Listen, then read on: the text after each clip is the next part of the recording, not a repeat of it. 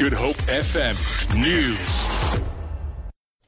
Good afternoon. Two people have escaped unharmed after the helicopter they were in made a heavy landing at the De Zalze Golf Estate in Stellenbosch. Netcare 911 spokesperson Chris Botha says it was initially thought that the helicopter had crash landed on its side along Broadway Boulevard. He says when paramedics attended to the scene, they realized the fall wasn't too serious. He seems to have had a rather heavy landing and then uh, fell over and landed on its side. The propellers are then dug into the ground and obviously uh, caused uh, severe damage to the actual props itself. Now, the two occupants uh, escaped uh, from the scene totally uninjured.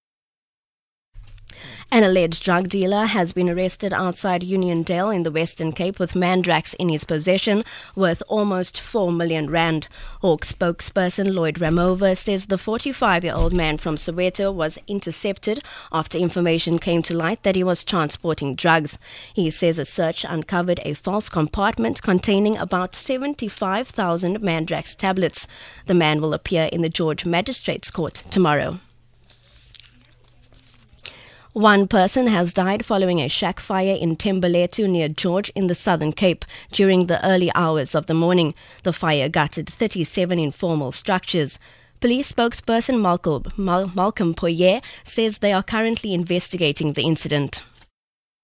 37 houses were destroyed during a fire last night in Thembalethu Zone 8. The cause of the fire is currently being investigated. We've opened an inquest after a body was found in one of the dwellings. And finally, Cape Townians and tourists are making use of this sunny Boxing Day as they flock to the city's beaches. Law enforcement officials are out in full force to ensure that the beaches are safe. Lynn Arenser reports. Muizenberg Beach along the False Bay coast is festive despite a strong breeze. Hundreds of people are out swimming and enjoying the atmosphere. Some can even be seen eating their Christmas Day leftovers. The water had to be cleared briefly earlier today when the shark spotter flag was raised, but this did not stop the kids from having their fun. A few kilometers down the road at Mnandi Beach, where the wind is not as strong, people are enjoying the cool water while others are out tanning and enjoying the beach. Mayoral Committee member for Safety and Security, JP Smith, says the start of the day has only seen one near drowning at St. James Beach. He says he hopes no more incidents like these occur. Nan SABC News, Mnandi Beach. For Good Hope FM News, I'm Robin Frost.